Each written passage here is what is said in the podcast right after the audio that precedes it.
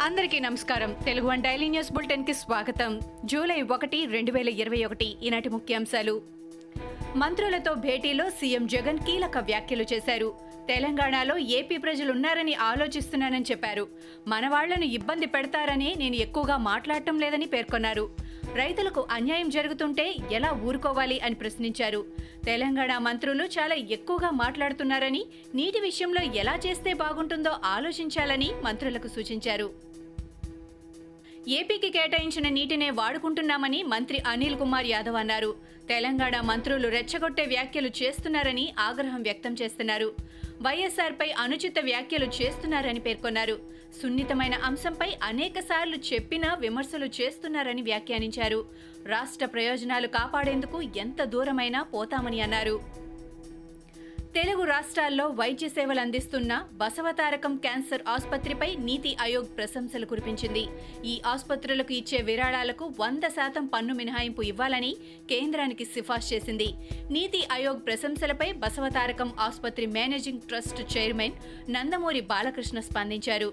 దేశ అత్యున్నత ప్రణాళిక వ్యవస్థ నీతి ఆయోగ్ తమ బసవతారకం క్యాన్సర్ ఆసుపత్రిని గుర్తించడంపై హర్షం వ్యక్తం చేశారు. తెలుగు రాష్ట్రాల్లో లాభాపేక్ష లేకుండా బసవతారకం ఇండో అమెరికన్ క్యాన్సర్ ఆసుపత్రి మెరుగైన వైద్యం అందిస్తోందని నీతి ఆయోగ్ ప్రకటించడం ఎంతో ఆనందాన్నిచ్చిందని టీడీపీ నేత నారా లోకేష్ సంతోషం వ్యక్తం చేశారు. క్యాన్సర్ చికిత్సకు అత్యాధునిక వైద్య సదుపాయాలతో ఆసుపత్రి ఉండాలన్న ఎన్టీఆర్ ఆశయం నెరవేరి లక్షల మంది ప్రాణాలను కాపాడుతోందని అన్నారు. బసవతారకం క్యాన్సర్ ఆసుపత్రికి సహాయం చేస్తున్న దాతలకు ఆసుపత్రిని విలువలతో నడుపుతున్న చైర్మన్ బాలామామకి వైద్యులు సిబ్బందికి అభినందనలు తెలిపారు. రాష్ట్రంలో సంచలనం సృష్టించిన సీతానగరం అత్యాచార బాధితురాలికి ప్రభుత్వం చెల్లని చెక్కు ఇచ్చి మోసం చేసిందని భారతీయ జనతా మహిళా మోర్చా రాష్ట్ర అధ్యక్షురాలు బొల్లినేని నిర్మలా కిషోర్ ఆరోపించారు.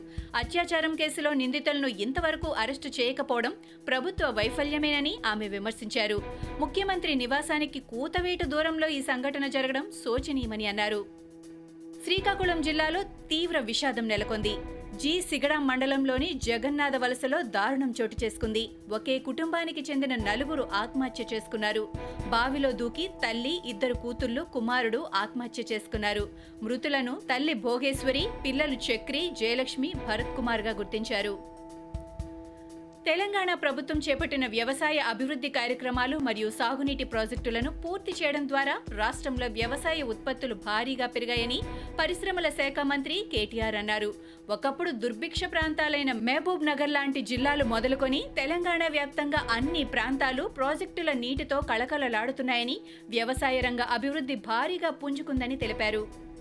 కేసీఆర్కు దుర్బుద్ధి పుట్టి ప్రభుత్వాన్ని రద్దు చేసి ఎన్నికలకు వెళ్తే అప్పుడు ప్రజలకు మేలు జరుగుతుందని టీపీసీసీ చీఫ్ రేవంత్ వ్యాఖ్యానించారు. గతంలో అనేకసార్లు రాజీనామా చేసి ఉప ఎన్నికలకు వెళ్ళిన కేసీఆర్ ఇప్పుడు ప్రజల కోసం మరోసారి ఎందుకు వెళ్ళకూడదని అన్నారు. కేసీఆర్ పోవాలంటే ఎన్నికలు రావాలని అన్నారు. దేవుడు ఆయనకు ప్రత్యక్షమై ప్రభుత్వాన్ని రద్దు చేసుకోమని చెప్పాలని అన్నారు.